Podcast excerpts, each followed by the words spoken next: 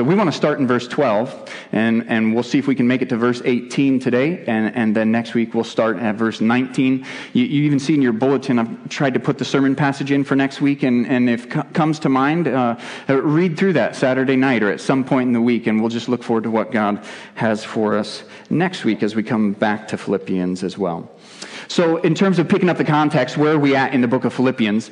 Uh, a couple of weeks ago, as we went through the first 11 verses, there was this really positive, hopeful, encouraging message. Paul wrote to the church there at Philippi and he said, Look, I want you guys to be encouraged. I'm praying for you, and I'm really confident that the God who started a good work in you, he's going to bring that to completion until the day of Jesus Christ. Namely, this good work that God had started would be the eventual sanctification of the Philippian believers. And Paul just had so so much encouragement, so much encouragement to give, so much confidence that the good work that God started, He was going to bring that to completion. And He wanted the believers there to rejoice in that, to, to have their confidence built up. So at that point, then we almost have to ask the question. Now, Paul in verse 12, he's going to switch gears and he's going to, uh, he's going to say, now listen, about my situation, I want you guys to know where I'm at, where I'm at, because Paul had said, hey, this is all going to, God's going to complete a good work in your life. But remember what we said? Paul is writing from prison.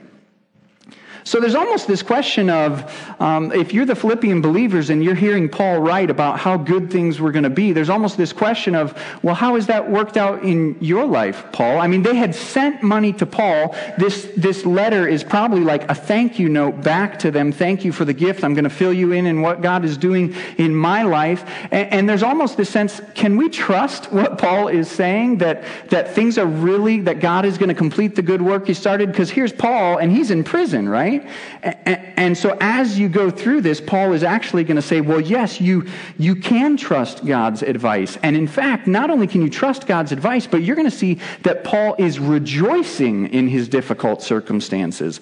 Paul actually has joy in the hardship that he is facing. So, where does that kind of joy come from? How can Paul be that hopeful? How can he be that joyful? The deep seated, life sustaining joy. Not the kind that's, that's dependent on the happiness of circumstances, but the deep joy that can sustain through life's hard moments. Where does that come from? Charles Spurgeon wrote about this kind of joy, and I want to read to you what he said. He said, There's a marvelous medicinal power in joy. Most medicines are distasteful, but this, which is the best of all medicines, is sweet to the taste and comforting to the heart. This blessed joy is very contagious. One dolorous spirit, so a, a, a, distressful spirit, a sorrowful spirit, brings a kind of plague into the house. One person who is wretched seems to stop all the birds from singing wherever he goes. And he goes on, he says, But the grace of joy is contagious. Holy joy will oil the wheels of your life's machinery. Holy joy will strengthen you for your daily labor. Holy joy will beautify you and give you an influence over the lives of others. Where does that joy come from? Because Paul has it. And as we go through these verses, as you heard Jack read, in Paul's circumstances, he's wrongly imprisoned. Through no fault of his own, through others' wrongdoing, Paul has joy in that. He, in the second part that he reads, and there's others with wrong motives, they're, they're maligning Paul. It's this personal attack against Paul. And somehow through that, he's able to have joy in that. Where does that kind of joy come from? Uh, uh, uh where will we find joy in the face of persecution? Uh, the, the, idea of being imprisoned for our faith is not common to us in America, but millions of our brothers and sisters today around the world have to stare that kind of persecution in the faith, in the face, and see if their faith can carry them through with joy. Where is that joy going to come from? If that day comes for us, will we face it with joy? where, where is, where does joy come from that can, that can sustain personal attack? Attacks and broken relationships? Where does joy come from in the face of hardships in the workplace? We live in a world that is desperately in need of that kind of joy. Turn on the news and you will not see happiness and joy. You will see discouragement. You will see brokenness. You will see despair. You will see all kinds of stresses that that, that joy does not naturally come from. And we are conditioned to think that a change in circumstances will then lead to joy. And it's very easy even for believers to fall into this line of thinking. But brothers and sisters, we don't need a change of circumstances to have joy. What we need is a change of heart. We need to know what Paul knew because the circumstances that he had were very dire. He was imprisoned. He was facing personal attack. And he says, in this, I rejoice. And, I, and he's going to encourage the brothers and sisters at the church of Philippi to rejoice over and over throughout the book. Joy is going to be a constant theme of the book, and he wants them to rejoice. And, and we need to understand what Paul knew. We need to understand those truths so that we can face life's hardships with joy. You've got a quote in your bulletin from John MacArthur speaking of this passage, and he says this One of the surest measures of a Christian's spiritual maturity is what it takes to rob him of his spirit bestowed joy. Paul's maturity is evident in the present text as he makes it clear that difficult, unpleasant, painful, even life threatening circumstances do not rob him of joy, but rather cause to increase it. That Paul could go through what he went through and it would increase his joy. And, and so we want to look at this and see where does that kind of joy come from. And as we look at the text, the one thing, if you're taking notes and you want to write down, what is the one thing that we need to take away from this passage this morning? And it's this Joy is not found in circumstances, but in Christ. Amen. Amen. Joy is not found in circumstances, but in Christ. And, and, this is a kind of joy that will help us through those difficulties. It will even help us as a church in a time of transition. How do we go through this with joy, confidently expecting what God can do? We want to be people who are filled with joy. We want to be joyful people in our workplaces, in our homes, in our communities. And, and people should look at us and see, wow, there's people who have confidence not in themselves, but in a God who then produces joy. And we need to see what Paul says says because we'll see that joy is not found in circumstances, but in Christ. Look at verse 12 as we begin to walk through this together. Verse 12 Paul writes to them, remember, he's switching gears. He was telling them, This is all the things I'm excited about for you. And now Paul's going to turn the story on himself and, and he's going to fill them in on his situation as he's in prison, probably in Rome. And, and he says this in verse 12 I want you to know, brothers, that what has happened to me has really served to advance the gospel so that it has become known throughout the whole imperial guard and to all the rest that my imprisonment is for Christ. And most of the brothers, having become confident in the Lord by my imprisonment, are much more bold to speak the word without fear. Paul writes to them and says, listen, you, you, perhaps they've communicated his concern as they sent back their money and he, he wants to write back and he says, now listen, listen, what's happened to me? You know I'm in prison. I want you guys to know that this has actually served to advance the gospel. Paul's imprisonment, the hardship he was facing, did nothing but push the message of the gospel forward. That word advance that, that I read is the idea that, that something can proceed, advance through obstacles, even in the face of obstacles. The, the spread of the gospel message was able to advance. So that it's become known throughout the whole imperial guard and to all the rest that my imprisonment is for Christ. So here's Paul probably in Rome. Perhaps he's under house arrest or something like like that. And so, just as he's there for perhaps up to a couple of years, Paul is not going to sit in a corner because he's imprisoned. The gospel is going to go forward, and Paul is going to continue to proclaim the gospel. And every one of the guards that Paul comes into close proximity with as he continues to try to encourage the brothers is going to hear this message of the good news as Paul continues to proclaim it. Now, we don't know exactly what that looked like. We really don't. But we could kind of pretend and use our sanctified imagination in the boldness of Paul. Could you imagine at the changing, the changing of the guard when a, when a new guard comes into the room, or if he actually is chained to him, you know, and, and, and the look on the guard's face when it's like, oh, that guy? The one who's telling everybody about Jesus? And imagine from Paul's perspective, and he's like, well, we got, we got to do this. I mean, it could happen now, it could happen later, but it's going to happen. When do you want to know about Jesus? Do you, do you, want me to go tell that guard about Jesus, or do you just want me to sit down and tell you? We don't know how it happened. But with Paul's boldness and two years of this, and he's just going to, he's in prison for preaching Christ, and he's just going to keep preaching Christ. And not only is that going to spread through the imperial guard as the soldiers hear about this, but now there's other Christians there in Rome watching, and they're like, listen, we could be thrown in jail for this.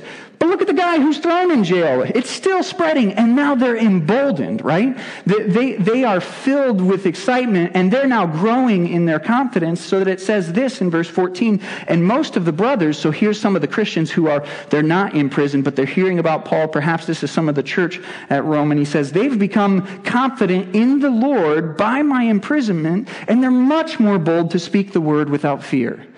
You see what happened? Because of Paul's boldness, the brothers who are there, now their confidence, not in themselves, it says their confidence in the Lord, that they can now proclaim the word without fear.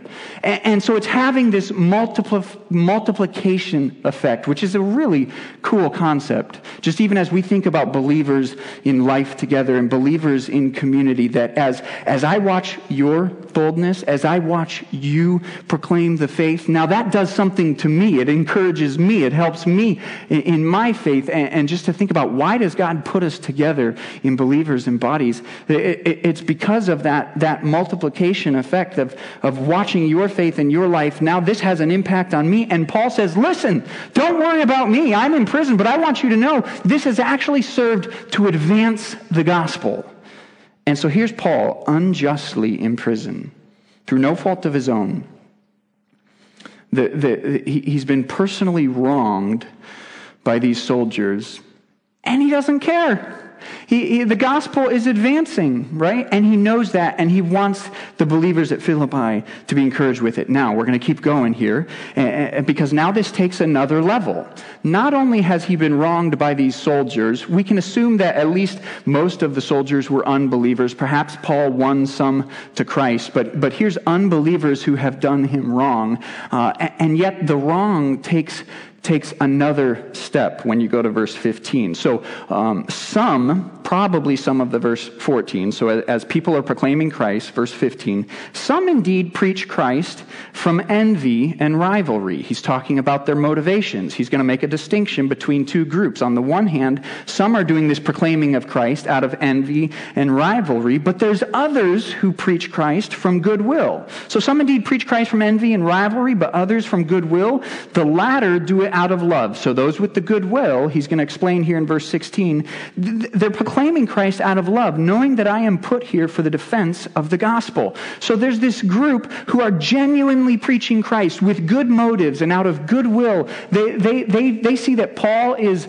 Um, put in defense of the gospel and, and, they want to proclaim Christ. And so, because they love Paul, they're still proclaiming Christ. Now, there's this other group, though, from envy and rivalry. What is that? He explains it in verse 17. The former, they proclaim Christ out of selfish ambition, not sincerely, but thinking to afflict me in my imprisonment. So, here's a group of people that, that with wrong motives, they're, they're proclaiming who Christ is. They're proclaiming the gospel. It, it, it's kind of tricky to think through, and we don't know for sure with certainty, but what's the identity of this group? It says in verse 15, some preach Christ. So who were they? What were they preaching? We have to kind of do some deductions and think through this, though we don't know their exact identity. You're going to see in verse 18 that Paul rejoices for both, for both groups. He rejoices for the preaching of both groups. I'll go ahead and read it. What then? Only that in every way, whether in pretense or in truth, Christ is proclaimed, and in that I rejoice. Now, so uh, we would have to think then that this one group who's preaching from envy and rivalry, this has to probably do with the motivation of their preaching. Certainly has to do with the motivation of their preaching. It wouldn't do with the content of their preaching in the sense that they were preaching a false or a corrupted gospel about Christ. I don't think Paul would rejoice in that. Later on, on in chapter 3 of this book, he's going to talk about a group uh, that were corrupting the gospel, and he calls them dogs and evildoers. Uh, if you remember the way Paul wrote to the church at Galatia, and there were some who were preaching a corrupted gospel, and Paul had very strong words against those groups. Paul does not rejoice when the name of Christ is defamed. There's no way that he would rejoice in a corrupted gospel. And so we've got to think that these are probably believers, perhaps some of the same ones in verse 14 who were emboldened to proclaim the faith, that for whatever reason, they wanted to inflict Paul. They saw that he was suffering and they had this personal vendetta against Paul, largely taught a sound gospel, uh, and, and, and yet they had this personal problem with Paul. And they thought that because he was imprisoned, well, it was exciting for them that their ministry could flourish or something. They, they wanted to kind of pour salt in the wound.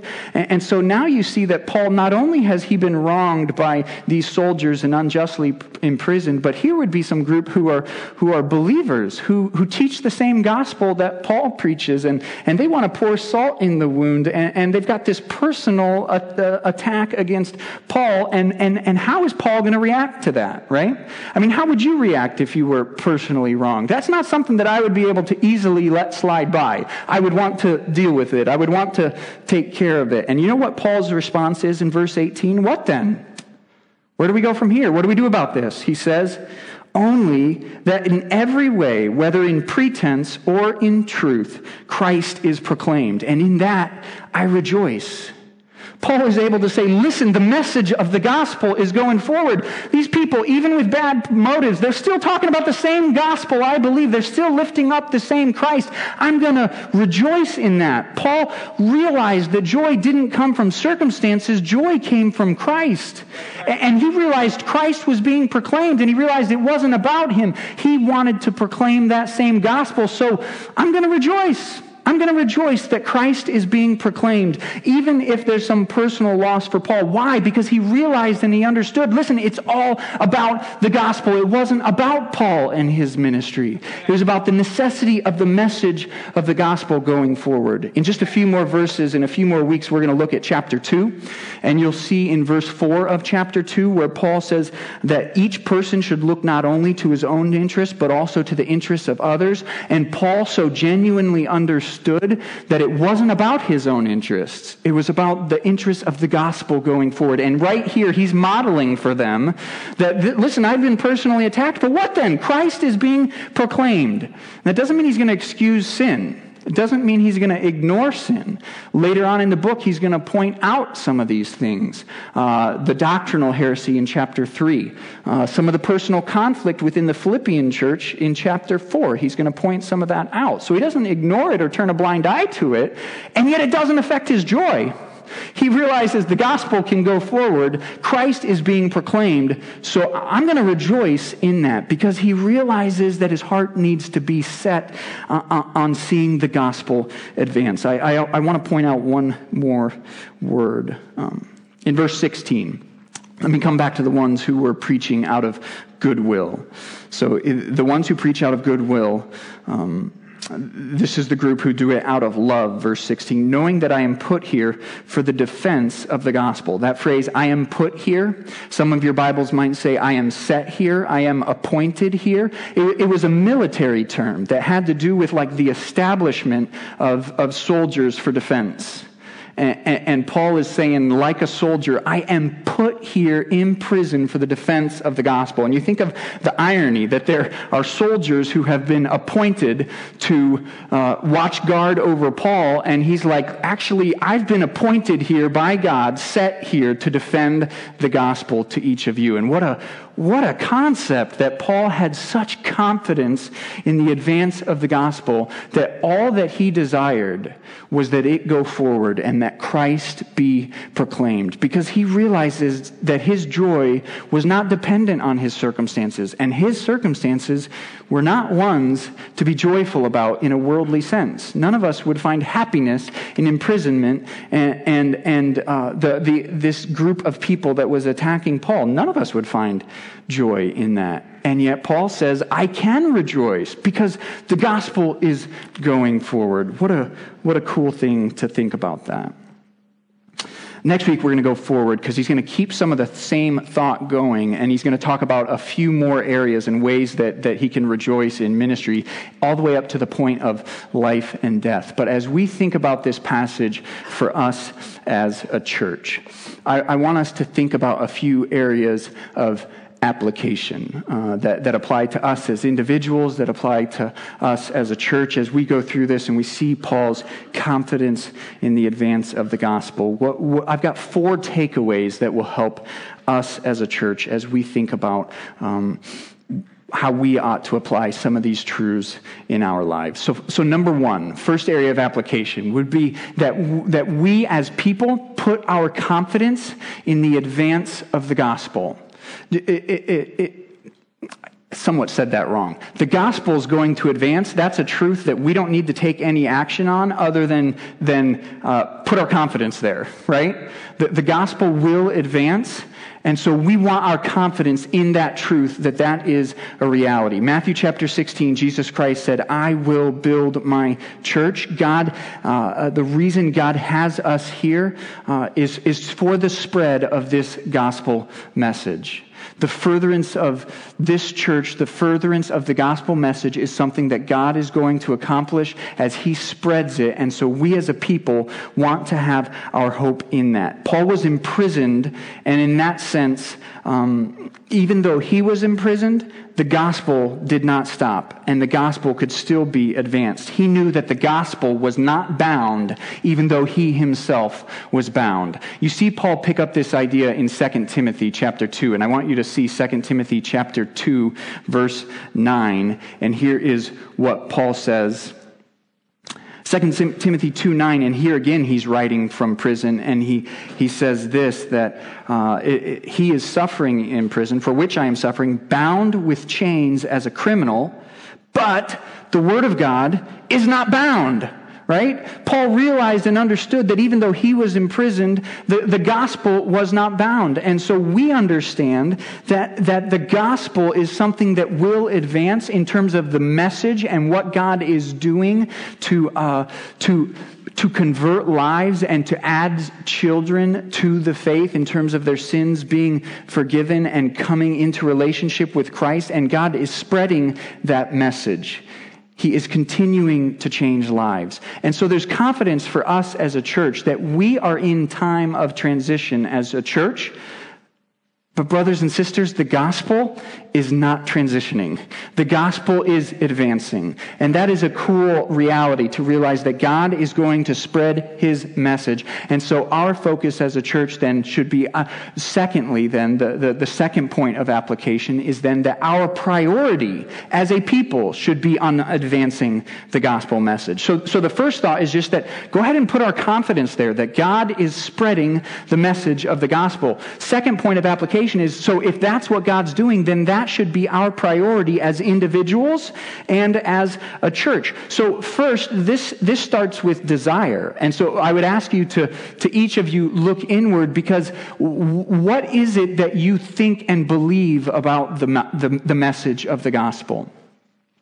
Let me step away one second. Very simply, the gospel is the good news that even though our sins separate us from a righteous and holy God, God has made payment available through the person of his son, Jesus Christ. Jesus Christ came to this earth he lived a perfect and righteous life. He was fully human, fully God, and yet he still died, not for his own sins, but to take the punishment for yours and mine, that a way of salvation would be made possible for any who turn from their sin and trust in Jesus Christ for salvation. If you're here this morning and you've never placed your faith and trust in Christ, that's what we would encourage you to do. In a few moments, we're going to celebrate Christ's broken body and his shed blood on that cross that made a way of salvation possible for us.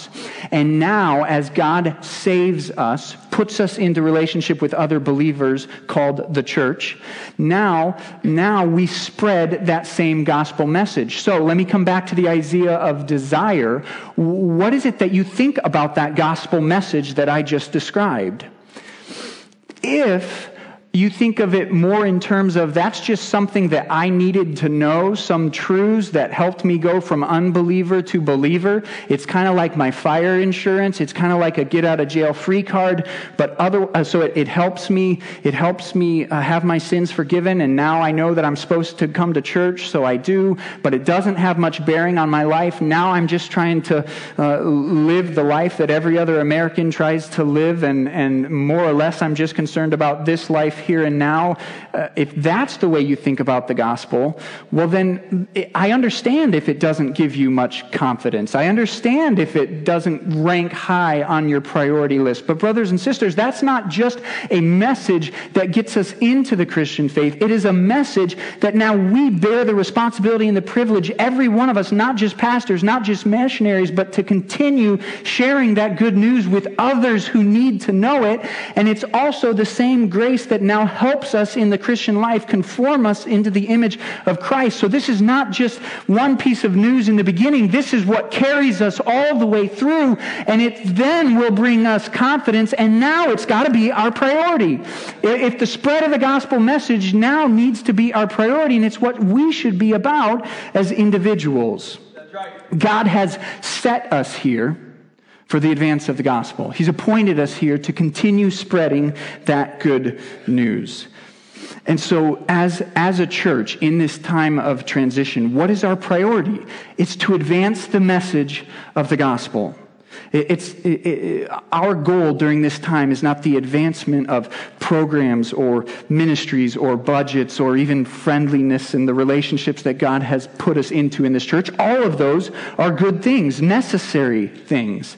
But brothers and sisters, they are, they are means to an end. They're not ends in and of themselves. They are means to an end, and that end is advancing the message of the gospel so that others can know this good news of who Jesus Christ is. So that's our priority at this time is to advance the gospel message and to see that we, we can see this go forward because we want others to know.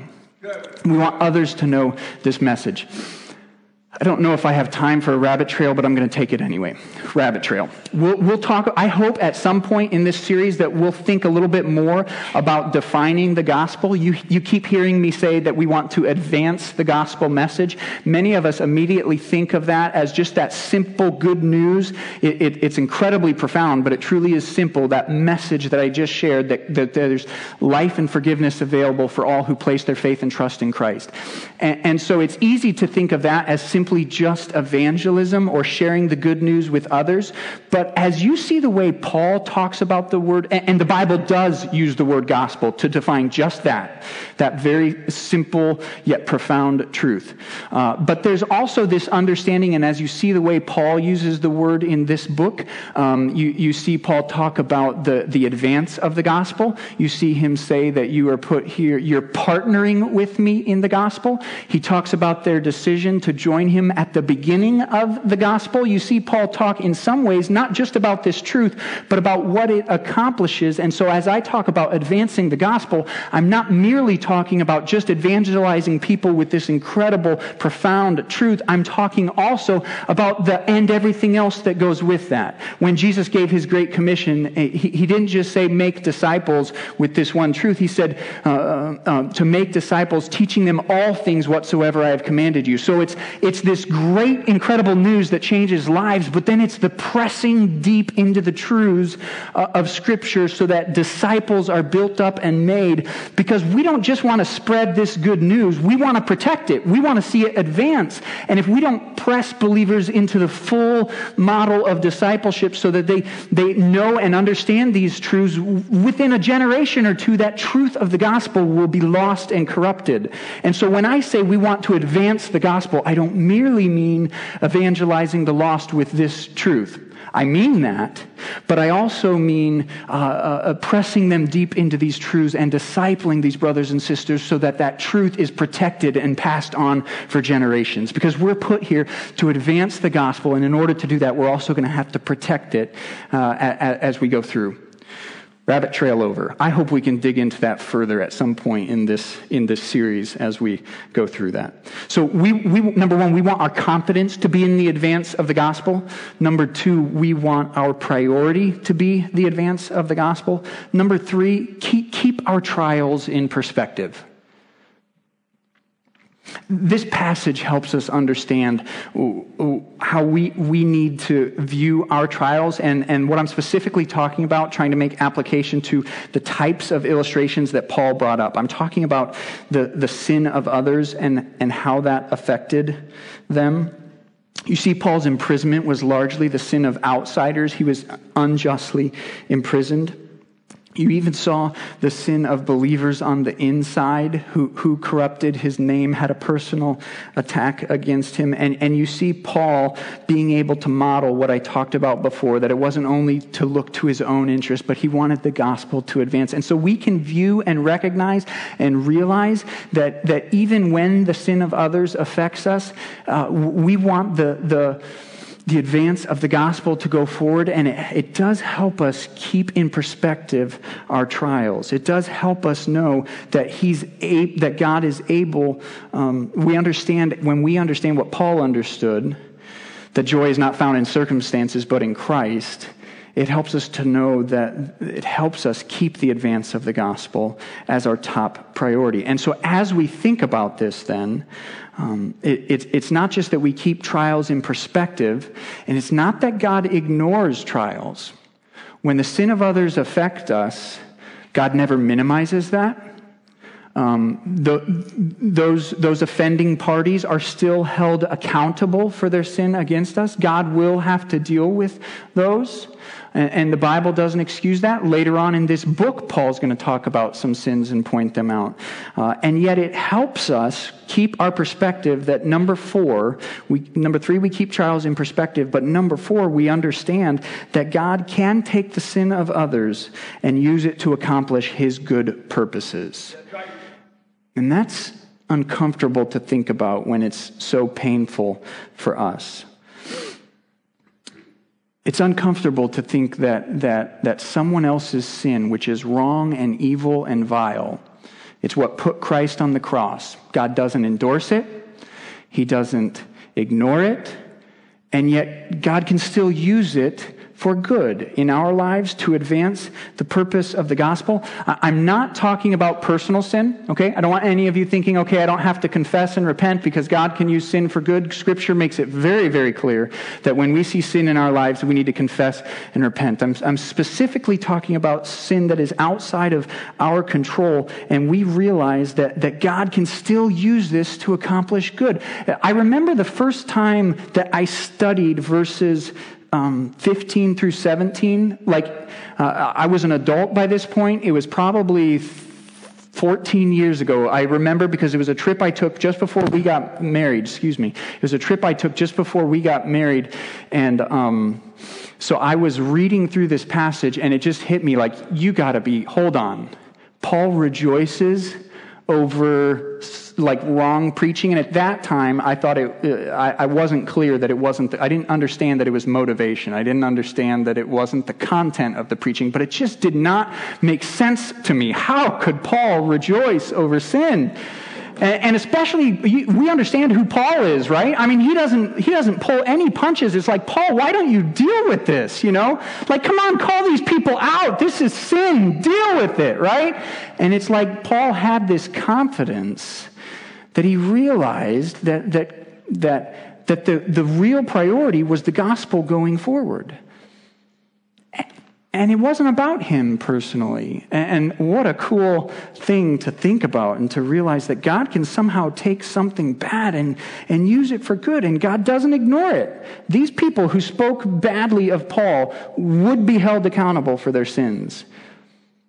But it wasn't Paul's job to hold them accountable. I often have to remind myself, and I have friends who speak into my life and they remind me, Aaron, you're not God.